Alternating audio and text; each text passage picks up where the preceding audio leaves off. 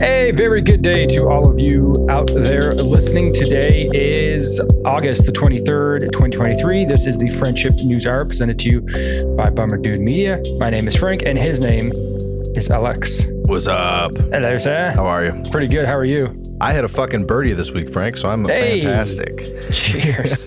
Cheers to Cheers. that. Is it your first ever? No, no, but it always feels good because I'm not a great golfer. Like, Yeah. to me, a bogey is a par in my head sometimes. Uh huh. Shooting for better, but just the way my golf game is. So if I could play bogey golf, I'd be extremely happy with that. So when I hit a, you know, a par or a birdie, it, it feels good. So you were par four on and two, and you, you drained the putt. Yes, par, yeah, par four, smacked a drive, probably only like 275, 280, went to the right a little bit, but was was inbounds and I was about 170 out. Okay. I was 150 out, but it was up, it was above my head quite a bit. So I was playing at like 180 and I hit my six iron out of the rough and put it to like three feet. Nice, man. And then, you know, took my time with it and drained the putt, which is, is also a rarity. So it was, uh, it felt good. That is nice. Didn't help the 105, but you know, right. Well, we were actually playing a, a scramble for that. So we we actually, me and my cousin Marcus, I think in that round shot eight over par for the round with like playing best ball. But on that hole, on the birdie hole, they were all my shots. So, very good. But it was good. We were out there for a, a golf trip for our buddy Pat Davison, kind of kind of like a mini diaper party, but really just you know excuse to go and play golf with the boys. So we went down to like uh, right on Lake Michigan, uh, like on the southern part of Michigan and did 72 holes in three days 18 36 and then 18 on the sunday before we de- left and uh, it was me pat my cousin marcus and now my brother girth That sounds like uh, a dream weekend. It was man Like that weekend, and then like maybe the birth of my kid. right. dude it was it was great man it would uh we got lucky bro because on i mean you obviously plan these trips out weeks months ahead of time and and the forecast for this weekend was uh on saturday it like basically said like 40 to a 60 percent chance of rain from like 7 a.m to 11 and then from 1 to 8 or something and obviously that's when we were playing and we only got rained on for like maybe a total like 15 minutes and that was it throughout the whole day like we we missed all the rain so we were good to play the whole time it rained at night a little bit so the courses were soggy but the they were all in good enough condition that it was still great golf That's awesome, man. Good for you guys. I'm happy for you. hell yeah man I love I love weekends. It doesn't happen often, but I love weekends where I can play more than one round of golf in one day. yeah dude it's been a while since i've done it I, honestly man like two 18s back to back Mhm. How's your body feel? great yeah my body feels awesome man I, I like to think i'm in like pretty much perfect shape so my recovery is pretty easy you know Yeah, like an athlete, almost. Yeah, that of a pro athlete for sure. Uh, it was good, man. I, honestly, it just made me want to do it again with the boys. Like, you know, even if we get like two foursomes or something like that and do it, like w- the way we did it was on Friday, all four of us played and we counted our strokes. From that way, we seeded teams Uh huh. to play scrambles basically through the weekend. So then we, it was me and Marcus versus Zach and, and uh, Patrick Uh huh. because that's how it ended up. Pat was one that on Friday, then Marcus, then me, then Zach. And we played match play through the whole weekend and stroke play through the whole weekend. Oh, nice. And yeah, yeah. So it was fun. It was just a good way to do it, I guess. So it just made me want to do it more and more and more. So you need to like get married or something like that so we can go on a trip. Or something. Well, I had a birdie this weekend. You did? Yeah. Ooh, at me, uh, tell at, at the old Torrey Pines. Um, Mm. so I, I, I Sunday, last Sunday. Here, here, here's how it works in San Diego. If you want to play Torrey Pines and you're a resident, you go online and you can book a tee time. I can book a tee time for today if it were available, but they're only the best time to get it is when they first come out, and they come out at 7 p.m. the week before the date you want it. So today is Tuesday, the 23rd. If I wanted a tee time for next Tuesday, the 30th, I'd have to wait till 7 p.m. today on the dot, get in the online portal, book a tee time. Mm. I wanted to play on Sunday. Last Sunday, I was online at 7 p.m. The only tee time available was 4:30. That's how quickly that they that they get booked up. Damn. So went out there and it was me and three other singles, and I played my ass off. Hey. I played my ass off. It was crazy. Everybody else was really good too. The par three third, if you ever play Torrey South, it's a par three that goes directly like it, it would look it looks like you're going right into the ocean and you have the the, the Hoya Village in in the background. Mm. And uh, I'd never played that hole where all four golfers were on the green and we were all just kind of in a line on the green. No, And that's how it was all day. It's like not only was I playing good golf, but the entire group was playing good golf. And there's a certain energy that comes with that, dude. And it was just fucking awesome. And I only played nine Mm. holes, and it was one of the best rounds of golf I ever played. Nice, dude. Yeah, Fuck dude, it was incredible. I wish I could say the same. We were we all kind of went through our phases this weekend of like playing, making good shots, hitting solid contact and whatnot, and then all four of us just pulling terrible shots out of our ass, duffing Yeah. it, hooking it. you know. Yeah, that's how she goes. you know, yeah. We were also you know enjoying ourselves on the course with various you know supplies, so you kind of lose a little bit of You that uh, You do. focus and you know I guess muscle focus too. hey, uh, I want to play something. Mm, please.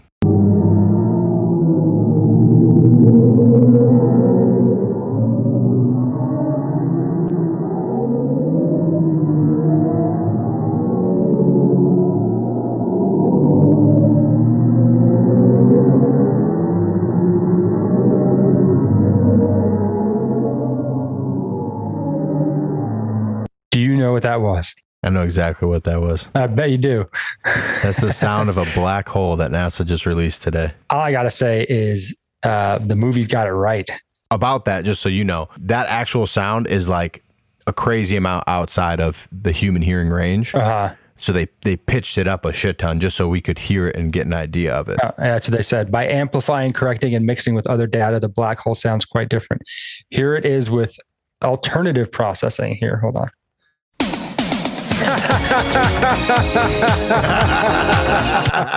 Motherfucker. Oh, they got me good. Oh, son of a bitch. I was so excited too. got Ah, man, in the, bro. in the best way possible. That's amazing. Um, golly, well, that's cool. I mean, uh, I, I, I never thought I never thought you'd ever get a, a, a chance to hear what space sounds like. yeah, it's that's pretty cool, man. And yeah, I always thought like yeah, vacuum. That's what you mm-hmm. always hear, no sound, nothing. But looks like apparently it is so massive, or or there's something about it that is so altering that it actually does have a sound. So it's really cool. NASA exoplanet says that the misconception that there's no sound in space originates because most space is a vacuum, providing no way for sound waves to travel. A galaxy cluster has so much gas that we've picked up actual sound. Here it's Oh, amplified so and mixed how. with other data to hear a black hole. Never gonna give you. a... Tremendous. Yeah, that's cool. They also released uh, another picture from James Webb yesterday Oh, no of doubt. Jupiter. They focused it at Jupiter, and uh, with some like different light, it like actually has like radiating poles they found Hmm. of like very bright light, and there's you can see all the storms a lot better. It's it's a really cool picture. It's like a blue hue Yeah. for how they had to do the ultraviolet light or whatever it is. But Yeah, no doubt. definitely cool. No doubt. Uh, one more thing I wanted to show you. There's nice. I don't know. I just thought that this was interesting. You ever watch Hot Ones? Yeah, yeah. This is Matt Damon, Matt Damon. one and only. But he's, he's explaining why they don't make movies like they used to. So I think a scenario lots of viewers can relate to is is sitting on the couch on a Friday night, going through the streaming services, cycling through the movies, and, and thinking to themselves, they're not making movies for me anymore. As somebody who's been intimately involved in movie making for 30 years, what are the macro Hollywood conditions behind that sentiment?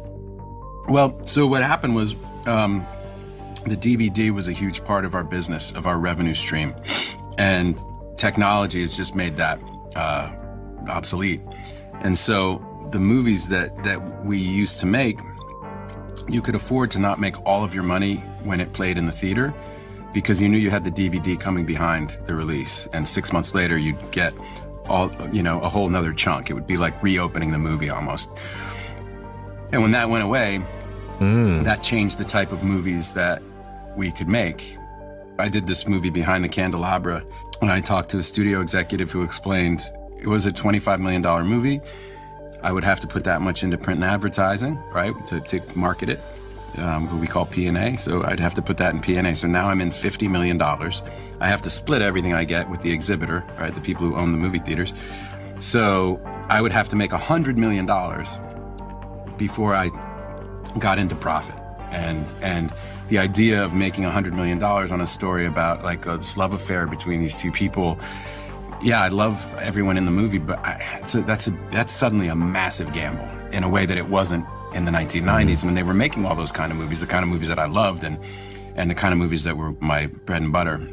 Damn. Isn't that crazy? I I I, uh, I never thought of it like that. And obviously, it's true, right? The the way that you share profits between everybody involved in making, producing, and, and marketing a movie. You know, you don't get you don't buy. When was the last time you bought a movie? Man, it's been a while. I occasionally I'll buy the occasional DVD. I think I bought the movie Blockers. You ever seen that movie Never with like. Barinholtz? Dude, that's a recommendation of the week from Alex. Okay. Watch the movie Blockers. It's Ike Barinholtz, John Cena, uh, Leslie Mann, Oh, nice. and uh, it's like about basically like they're they all have daughters that are uh, seniors in high school. They're about to go to prom, and somehow like they ended up seeing their texts after they leave, and like the girls had made a pact that they were gonna like lose their virginity on prom Oh night. shit.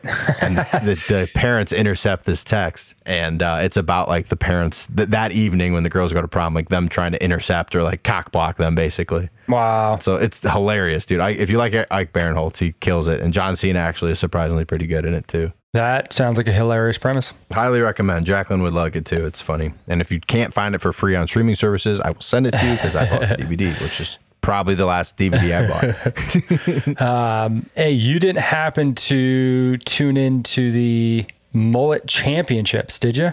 no i was unaware they were happening was this on the ocho This was yes, exactly right. It was, it was right after uh, cornhole championships. Um, but look at these kids, man. I, I had a. Did you ever have a mullet? Uh, I don't think so. No, I don't think so. My uncle had a great one. though. I had a mullet. Uh, I'll have to dig up some pictures. But, Oh, but look at these kids, man. Look at all that cabbage in the back, bro. If there ever was Oh a kid that did fornicate, it was the. Look at this kid right here. look at this guy. My goodness. I think they got it right though. That first place mullet's a nice, bro, with the mohawk. Yeah, really well done. It's like style. That's like the definition of business in the front, party in the back. Just, mm-hmm. just great. Yeah. Look at this dweeb. Sorry, kid. With the American flag. I wonder who his parents voted for. But some of these, look at this guy. He's no more than two and a half, three years old. Tremendous mullet there. My goodness. These are a sight to be seen. Oh, look Are at these that. all white kids? Has every single one been white? I think so. I mean, have you ever seen a mullet? 111,000 people. That was total votes. It's a lot of people tuned in, bro. There's a lot of people tuned in. This is like the uh, the male equivalent of uh, like little girl pageants. Yeah. You know, I only share that so that we can share my favorite slangs for mullets. You ready for these? Yes. The Camaro crash helmet, the Kentucky waterfall, the Mississippi mud flap, the forbidden hair, the Tennessee top hat. what are some other good ones? The neck warmer, This makes me think of Joe Dirt, man. right? Dude. Was there ever a more Such a iconic mullet? it's hard to think of one if there is. Fuzzy bumpkin. the manlet. Oh. Uh, anyway, I could go on forever. Yeah, yeah. I saw a pretty cool graphic this week when I was just kind of browsing the internet. It was the largest ancestry groups in the United States by county. So just kind of like a map of America. The largest ancestry groups. Yep. So like by, eth- I guess you'd say ethnicity. Is that what you? Okay. But like, so you know, German, African American, Irish, English, Scandinavian, French, Italian, Native American, Mexican, Cuban, Dutch, Japanese, and Inuit. It shows all these on the map. And I just thought it was really interesting how there's pockets. Uh, it's going to be hard for our, our, the people just listening, but uh, like the whole, like upper, almost like the whole northern part from like Iowa up, kind of in the middle, is all German. Yeah. You know, even up into like Seattle, up into Washington, like it's all German. And then you have this like pocket of uh, red, which is English. That's like from Kentucky down to Florida and into Texas, even. You know, it's it's pretty much all English and African American heritage. Uh, and then you see out more English out west, which I thought was really interesting in like California and then what is that, Utah? So I, I don't know. I just saw this and thought it was really, really cool. And then you obviously have a bunch of Mexican people in uh, California and Texas. Almost all of Ohio is German. Yeah. So Yeah. if you look in Texas, right here in like the middle, like the, the eastern middle portion, there's that little pocket of German. So that's that's San Antonio area. And I remember going to San Antonio to visit my sister, and she drove us out to the uh, the wine country. There's like hill country up northern San Antonio, and there's wine country up there. It's really it's really pretty. It's, it's super nice. And I'm passing the we're passing these towns, and they all have like weird German names.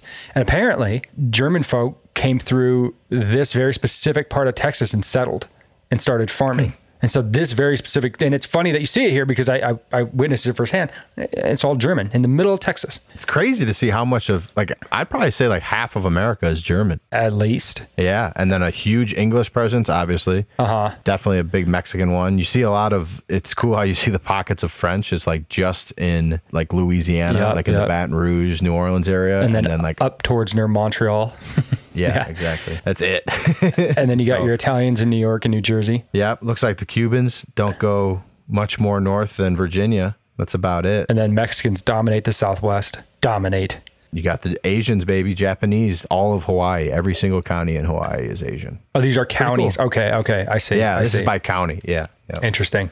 So I thought that was pretty cool. And then as I was looking at maps, I always just get down rabbit holes when I get on the internet, man. I saw this other article from the Wall Street Journal that was talking about um, where which states are people living the longest, which I thought was just like kind of cool to see like laid out, and like just made me wonder if like you know is it something to do with sun and vitamin D in certain areas? Is it the water? Is it like health regulations? You know, like what would what would change? But yeah, like when you look at the map, obviously the states with the the highest life expectancy: Washington, California, uh, Minnesota, and then up into what is that? Uh, Vermont and uh, Massachusetts. Is that is that Massachusetts? I have the list of, of how they how they ranked basically. The number one actually, and that we didn't even mention that one is Hawaii. Uh, with 80.7 years of life expectancy. The state of Washington was two at 79.2. Minnesota was three at 79.1. California, Massachusetts, and New Hampshire all tied at 79 years. Um, Vermont, 78.8, and Oregon at the same number. Uh, and then to round out the top 10, it's Utah at 78.6 and Connecticut at 78.4.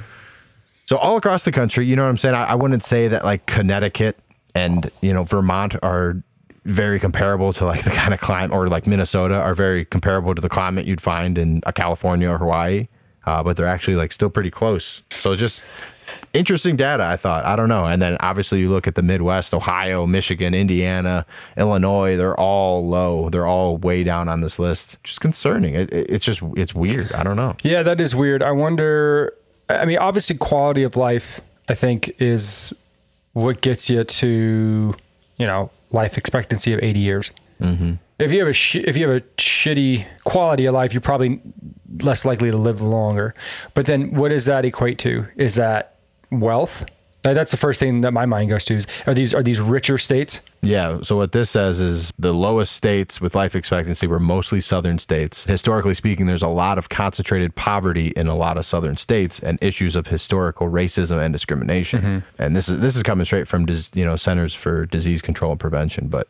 I guess they're saying that in addition, active lifestyles in some areas can promote better health, uh, and public policy regarding health in certain states can also lead to a healthier population. So, maybe just in the South, not as focused on the kind of things that they are out on the West Coast and in some of these East Coast cities. I, I don't know. A lot of butter. yeah, that's true too. A lot of butter. A lot of butter. I've watched Paula Deen. Could it be water related though? Because most of like, I mean, the coasts look pretty solid, and they probably are getting their water from the oh, the ocean salt water though. No, they Gotta get we get our water from the Colorado River. Oh, do you really? Yeah, I am. w- Wealth is the one thing that comes to mind, right? Like like Vermont, for example. See how Vermont's that nice dark green. Vermont's a very wealthy state. But then you go over to uh, Wisconsin. Eh, Wisconsin's pretty pretty wealthy, but they also like they also kind of keep to themselves and they're like very community oriented. I feel like Wisconsiners.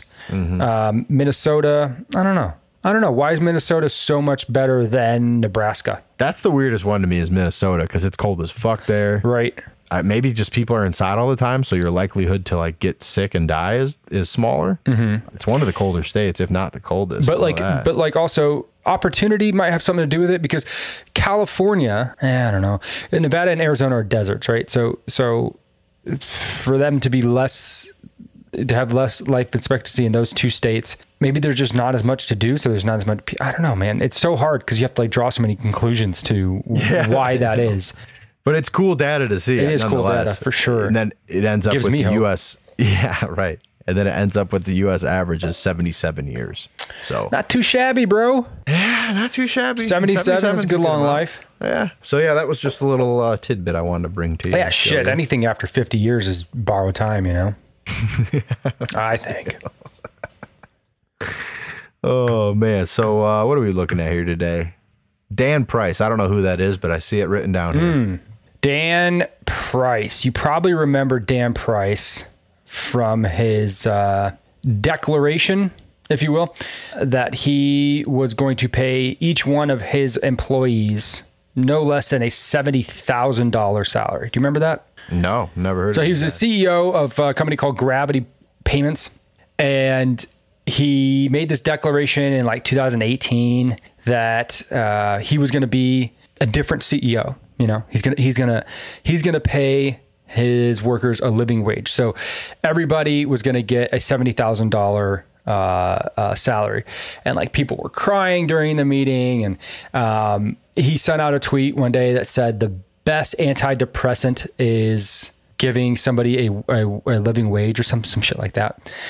Uh, Anyway, he used like that little event, and I don't have any I don't have any evidence that he didn't do that. Right? He, I, I think he might have paid his employees that much, but he used that event as like a launching pad for his personal brand. And he began tweeting, and he was very progressive, and this, that, and the other, and you know, I, he I forget who was some publication said that he was like the one moral CEO and everybody was kissing his ass. Well, it turns out the guy is a big big douchebag, real big creep. You don't say. and uh, I'm going to play this clip. This is an uh, ABC News clip about uh, Dan Price resigning from his CEO position. Dan Price was a media sensation overnight. His words, his story went viral. National news outlets like ABC did pieces on his dramatic rise to fame. Some even called him the moral CEO. Well, this morning, his story has taken a troubling turn. This morning, the CEO praised nationally for significantly raising the minimum wage at his company is under fire and resigning. Dan Price stepping down from Seattle based Gravity Payments, saying that his presence has become a distraction. Allegations of physical and sexual assault detailed this week in a New York Times article. So for those who worked closely with him, he could be a very erratic and at times toxic boss. The paper reporting it spoke to more than a dozen women who described predatory encounters with Price, who not only denies the allegations, but posted on Twitter, I also need to step aside from these duties to focus full time on fighting false accusations made against me. In 2015, Price raised the minimum annual salary at his company from 48,000 to $70,000. The announcement celebrated by many. And not just from employees, going viral with media appearances, including on ABC News and talk show interviews. When you make enough to pay your expenses to have a good, healthy life, you perform better in your job. Just Support for his social media posts coming from many, like Casey Margus, a model and artist who says after striking up an initial relationship through Instagram, the two met several times over three months. Until Margus says one night after an argument, she explicitly told him she did not want to have sex and then went to bed. After taking an edible for insomnia, she says she woke up to sexual contact she did not consent to. So, in my mind, it was safer for me to keep calm and pretend to still be asleep. That way, he wouldn't escalate it and possibly cause more harm to me. Yeah, so that's what he's um, accused of. That's who's accusing him. And and uh, so right after he uh, announced that he was going to raise the minimum wage to seventy thousand dollars, there was a it might have been a New York Times article, but there was an article that came out that was like, "Whoa, this guy is accused of domestic violence from his ex-wife. We should look into this." And it just kind of went. Nobody cares because he was a media darling. You know, he just wanted to talk about how he's raising the minimum wage, being the you know being the nice CEO, being this moral guy.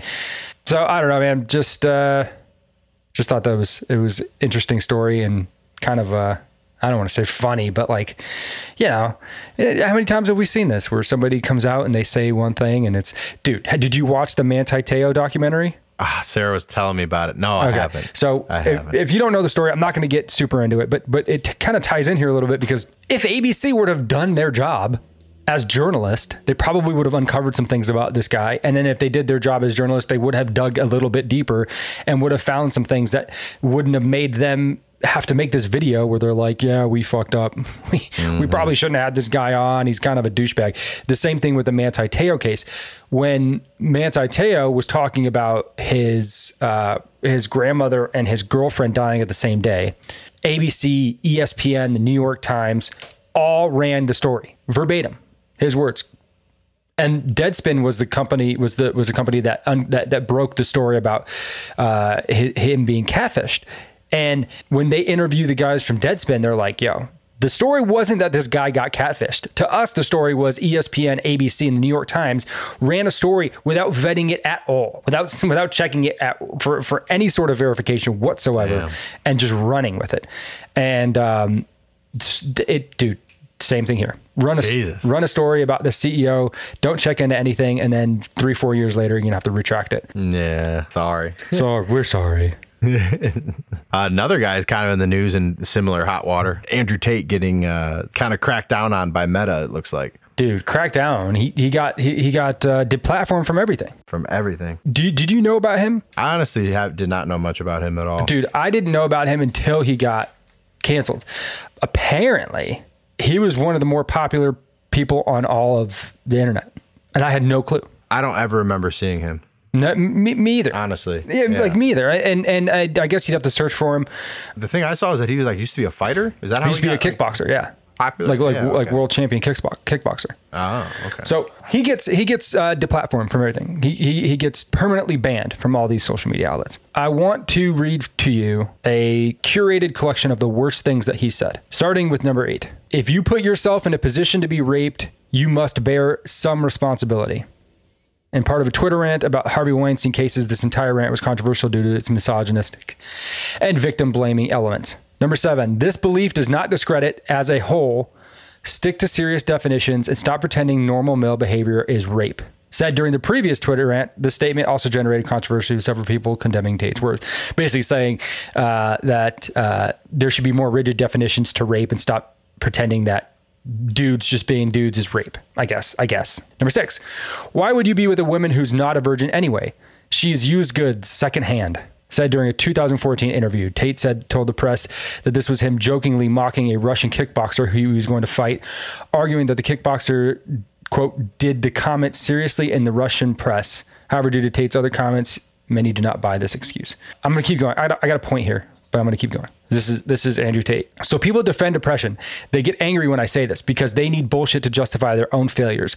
By admitting I'm right, they would need to work hard to make themselves happy. To avoid the work, argue with me and pretend depression is a thing. So he's basically saying depression isn't a thing or that we use depression as a as a crutch, whatever. By extension, if I have responsibility over her, then I must have a degree of authority. Talking about his opinions of women, so he has he has like a. I looked into him a little bit because I was I was genuinely curious about why people were so up up in arms and decided to ban him permanently.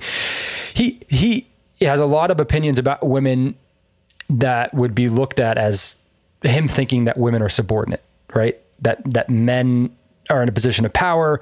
And so, because of that, then mm, women are subordinate to men in almost all aspects, right? That's just, that's what I could gather. Uh, there's another one of his quotes. One of the best things about being a man is being territorial and being able to say, that is mine. He said that during a live video debate with XQC. Um, and he was talking about women. I mean, it, it hasn't he been deplatformed from Twitter for five years or so. I, don't, like, I honestly been a while, have no idea. I think. I, I think I saw that it, it had it's been a while, and then just recently, Meta, so Instagram and Facebook, shut him down and also did TikTok. So he's like totally deplatformed now. Yeah. Like he's a bad dude, right? Well, maybe he's not a bad dude. I don't know. I don't know the guy. I, like I said, I was not aware of him, but, but it did, it did cause a, a, a big firestorm when he did get banned. So obviously people do care. And I don't necessarily agree with everything that this guy said. And it might even be misogynistic, and he may not be a great dude, and he may be flawed, and his thinking may be skewed or whatever. Like, or, or he might just be a complete misogynist and he's a danger to women. Maybe. Whatever you think, I don't think anything that I read is enough for somebody to say like, yeah, this guy is so dangerous that he can't be on our platform. Do you know what I mean? Like, like where do you cross that line?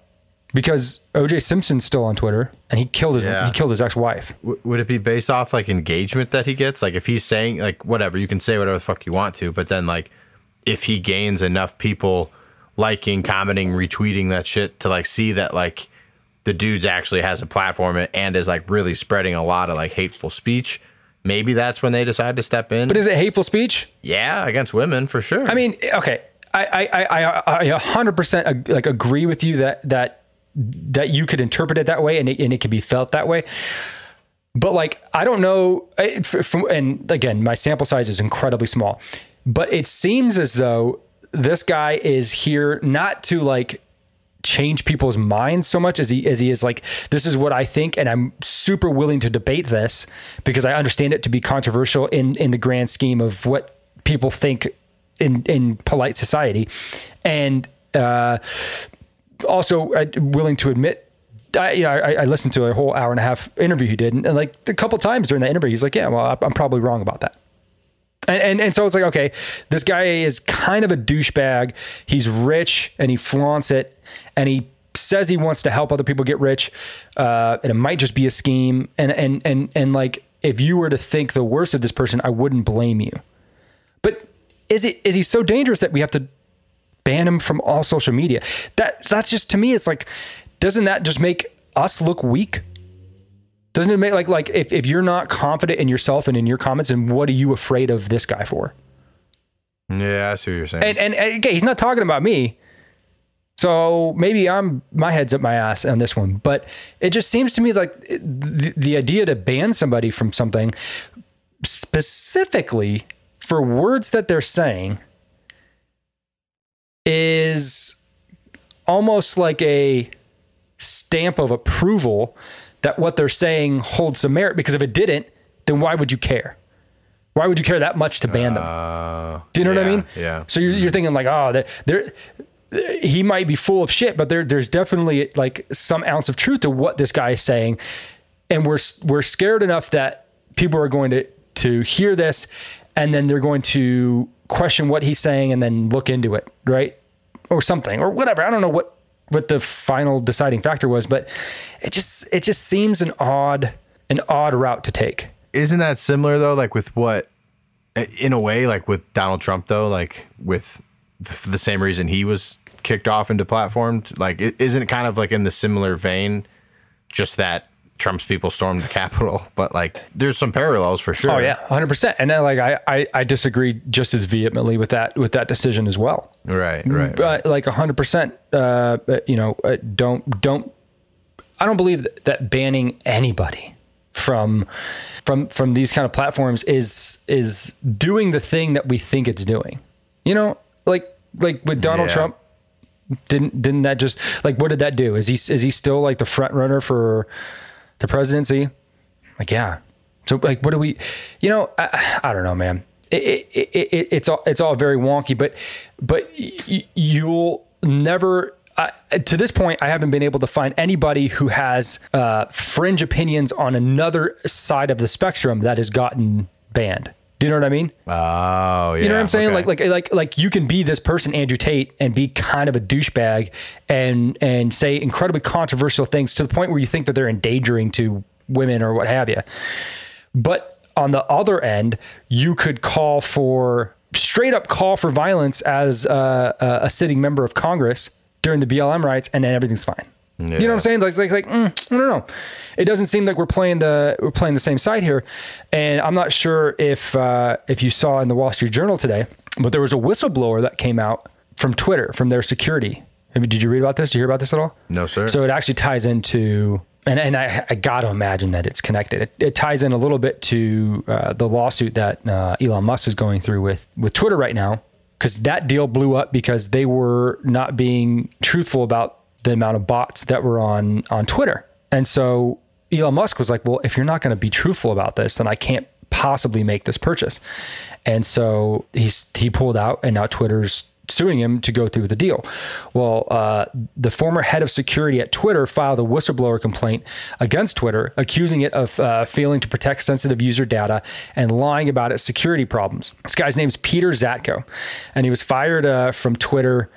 Uh, as their head of security earlier this year, he claims that he that he has uncovered extreme, egregious deficiencies by Twitter in every area of his uh, mandate including privacy, digital and physical security, platform integrity, and content moderation. And one of the things that that he claims to have found is that Twitter employees will, at their discretion, choose to ban or mute or throttle engagement, shadow ban, the whole thing. And he's basically saying, like, yeah, like whatever you think Twitter is doing behind the scenes, if you think that they are ideologically motivated and they're making moves to to do things kind of behind the scenes to make it so that uh, Twitter is not a safe space for a, very certain uh, set of people, then you're correct in that in those thoughts. And here's the proof. Mm. So yeah, man, it's just like eh, you know, like you and me, we didn't know who Andrew Tate was, and now we do. Mm-hmm. And it's only because he got banned, and he's that's only going to make him more popular. Yeah, that's very true. What happened with the Finnish prime minister? There's another weird story. Did you did you have you heard about this at all? Mm-mm. Yeah, I'll show you. So this is a video of the Finnish prime minister and her friends. That's her right there on the left. So she's just dancing a little sexually, it seems. I don't have to watch all of it. She's just dancing, having a good time, being a little promiscuous on the dance. Floor. Yeah. So I, I guess the Finns are a bunch of prudes. That's that's the only thing I can I can draw from this because she's catching a lot of heat. Really? Yeah. I mean, there was some gyrating going on, but it wasn't. I didn't think it was like uncalled for or egregious in any way. Uh, uh, Finnish Prime Minister Sanna Marin is facing a backlash after being seen partying in a leaked video. And the footage, uh, thought to be taken from social media, she and friends, including Finnish celebrities, are seen dancing and singing. Uh, she has faced criticism from opposition parties, with one leader demanding she take a drug test. So that's the that's the thing right now. Everybody's asking that she take a drug test, so that I don't know they don't want her to take drugs, which is I, I yes, sure you don't want like your prime minister on drugs, I guess. I mean, would you want Donald Trump, you know, snorting coke, you know? Right.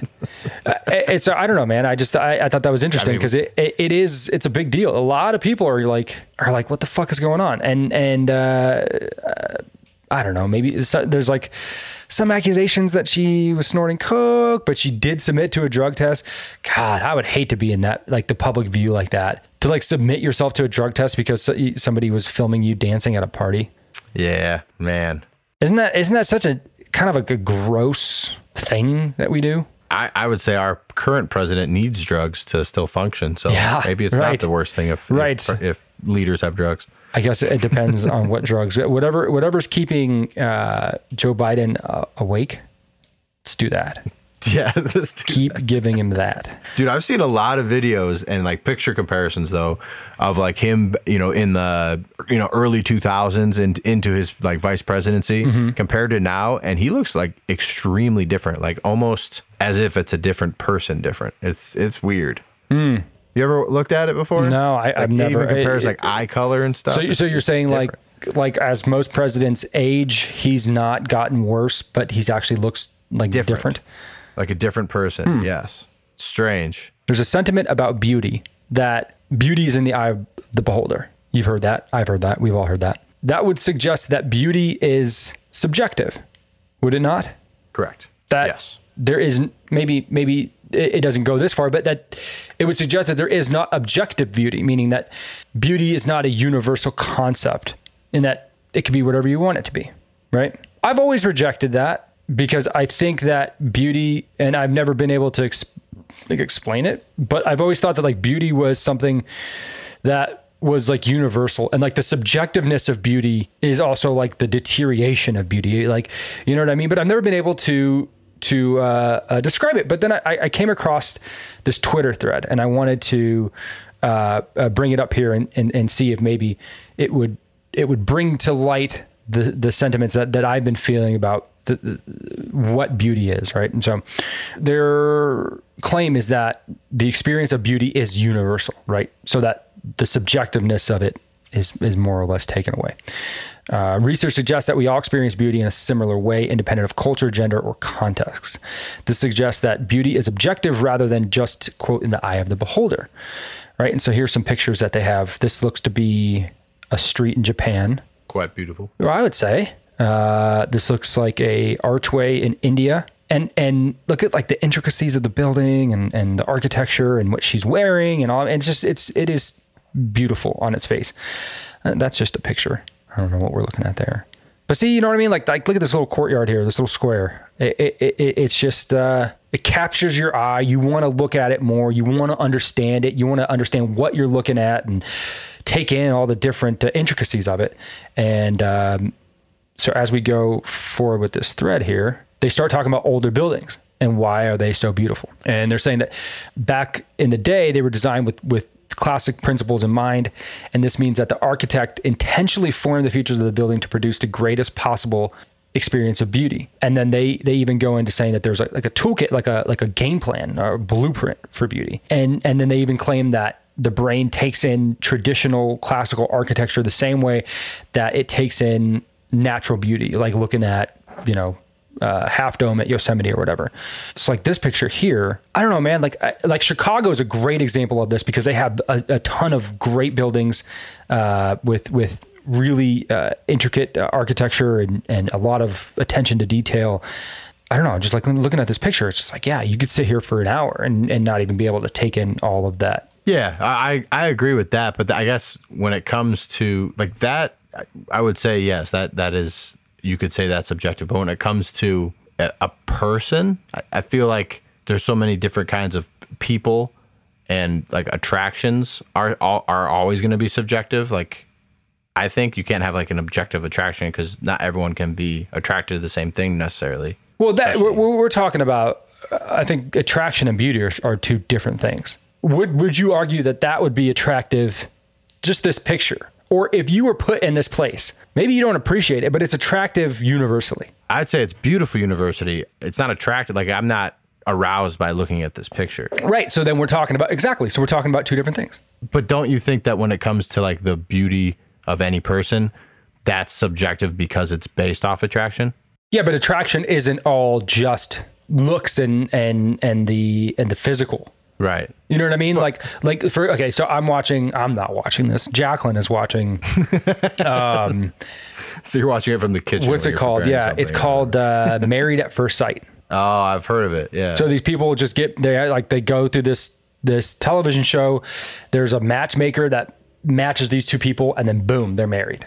And then they go huh. and they I guess they have like 90 days to figure it out. So they're not really married, but they are married, right? Legally, yeah. they're married. They they sign the papers and the whole nine. And a lot of time they talk about the uh, their inability to feel attracted to the person that they're married to, right? Because they didn't meet these people, they didn't vet them, they just met them. They just boom, like blind date, but then they're married.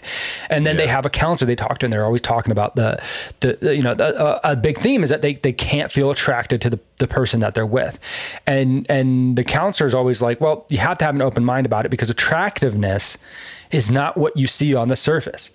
That's just like lust, right? That's just surface beauty. And I think that's kind of what we're talking about here. Is this is all just it's surface level and that you know we, we're just viewing it with our eyes and maybe some of it we can touch, but it's beautiful in in in that the the attention to detail and the intricacies and yes. and the the planning that goes in behind it and, and all of that right? And, and I think that's what they're talking about like like beauty and and they even make the case that that that beauty resides in a very specific portion of your brain, and they just highlight the frontal portion of your of your brain. They don't really give much detail into that. But they also claim that that neuroscience tells us that there is no perceptible brain location for ugliness, meaning that ugly and beautiful are on a scale. And it also means that ugly buildings literally make us feel brain dead. Now look at this building. This is I don't know where this is at, but do you know what this kind of architecture is called? The the the the, the like definition no, of it. I don't. It's called brutalist. Hmm. Brutalist architecture. If you go to Washington D.C. and you look at all the federal buildings, they look just like this. Brutalist. Like why is that a style? That looks terrible. Uh, right, exactly. That's exactly right. And I don't know if it was for functionality or for just just to get the buildings up and, and built so they can house a bunch of bureaucrats, but that is that is what that's what it is. Uh, research suggests that a strong correlation with urban happiness is the individual's perception of living in a beautiful city. To create happy cities, we must bring back the concept that beauty is objective. And that's how they end it. And I could not agree more because I look at San Diego. San Diego is objectively a beautiful city, right? And that has to do almost exclusively with the landscape. If you look at downtown San Diego, there is like one building that's like, wow, that's really beautiful building. All the others are just complete modern horseshit. It's just a bunch of steel beams and, and glass. Yeah. And I don't think, and then and you go to Balboa Park and you look at these buildings in Balboa Park and they're just so damn complex and they have so many different little details to them. And you can get lost in these buildings and look for, for hours and hours and hours and hours and hours and hours.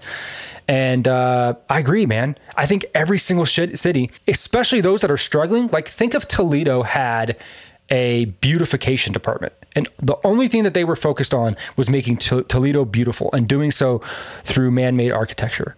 Think of how great that would be for the city of Toledo. How much better you would feel living in a city that was focused on the beautification, making sure that Toledo was beautiful, even if the circumstances within the city were not so. Yeah. To me, that like that is just I don't know. It just clicks in my head. It just makes so much sense. But so do you think there's any aspect of nostalgia to beauty also? Because like what you're saying, like the glass buildings that are in downtown San Diego and mm-hmm. tons of like newer cities in America that have only been here for a hundred or whatever years, 200 years. Do you think that there's just some nostalgia to the way, you know, ancient Rome and India and all these places were built where it's like, oh, you don't see that anymore. That's beautiful. Whereas maybe in 200 years, whatever the hell buildings look like then, they're going to be thinking the same thing about ours now. Like, oh, that's beautiful. I don't think so because it, it's not about the it's not about the time that that building has been spent on Earth.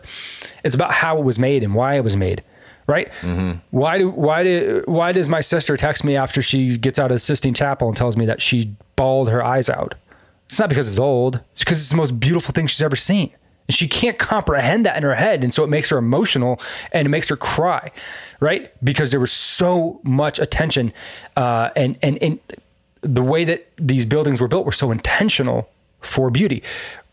Go to a cathedral in Mexico. What's, what's interesting about these cathedrals in Mexico is that a lot of them on the exterior are ugly. They're just stone buildings. They look worn down. They don't even look like there's anything functioning inside of them.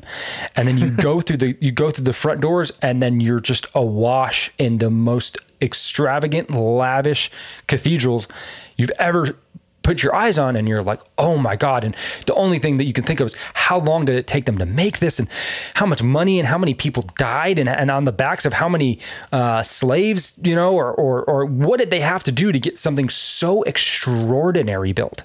Aliens. Aliens. Why not? I mean, honestly, no, think about it. Like, like I'm willing to entertain that possibility. If it's so beautiful that like our tiny little human brains can't even comprehend it. That's the only way that you can explain the pyramids to me is aliens. I cannot be talked out of that. No, Due to the fact that they were all built very similarly all around the world, like had very like close date ranges. Mm. It's just weird. And now today we find they make up a grid of the planet that high energy points. It's just it's intriguing. Yeah, I don't know. I don't know enough about that to even like begin to speak on it. But you and my dad should have a talk. That's just ancient aliens flowing out of my mouth is all that is. I, I was introduced to this idea of of beauty and and how important it is. A few years ago, maybe like four or five years ago, I was listening to a podcast and they were talking about architecture and they were talking about uh, they were mainly talking about churches and the reason that churches were built so beautifully was because they the architects and the people building the church truly believed that they were building the house of God. And if they were going to build the house of God, then they needed to build a house worthy of God. Right. And the only house worthy of God was one that was so beautiful you couldn't even comprehend it. And uh, maybe we don't have the motivation for that right now. Like maybe God isn't our motivation, but there's got to be something. And I, I- just I would love to see a return to architecture that's not so it's not so modern. That's not so like cut and angled and and sharp, but architecture that's w- more thoughtful and that takes time and that takes money. Um, but but that is that is built intentionally so that hundred years from now you look at it and you're like, wow. You know, I'm not going to look at I'm not going to look at uh, uh, Fifth and Ash Street and be like, wow, what a beautiful window. You know, like and it's just like, yeah, I don't know. A- and that lasts too, man, because like the materials and shit we're building, probably most of our buildings with these days are garbage and horseshit and won't last for 2,000 years, like the pyramids, Mm-hmm. who some even, you know, the Sphinx people are dating to crazy amounts of years. Even before the Egyptians. Yeah. Like there's, there's a whole thing that, that they think that that was, I think it's ancient Sumerians or something else where there was like a whole civilization of people before the Egyptians and before what we even know as like Fertile Crescent type life. Right on. It's yeah, whole rabbit hole. I love these kind of things. The kid is just completely locked into you. Head He's like, "Dad, back, what?" Just like What are Sumerians, Dad? I think the Jews built the pyramid, Dad. what about the Jews? Forty years in the desert. oh man! All right, let's get out of here, Al. Yeah, let's get out of here. Let's do this read for these sponsors of ours. Um, you guys, you guys know by now, and I can't even find the ad read. But drinking a good, smooth cup of coffee is a treat all by itself. But when you can do that and help American heroes like veterans and first responders, it makes it that much better. Our sponsor, Gun Barrel Coffee, does just that. The way they do that is that they offer 14 different blends and roast, which you can get in uh, whole bean ground or single serve K cups. And right now, as a friend of the ship, you can use the promo code FNH10. You'll save 10% at checkout when you buy their products at gunbarrelcoffee.com. That is promo code FNH10. Gun Barrel Coffee, damn good coffee, damn good cause. Great weed, Walter. Um, drop us a line on Twitter at friendshipnh, uh, on Instagram and Twitter, or and Instagram and TikTok at Friendship News Hour, and uh, you can send us an email at bummerdude.media at gmail.com, bummerdude.media at gmail.com. We will see you next time.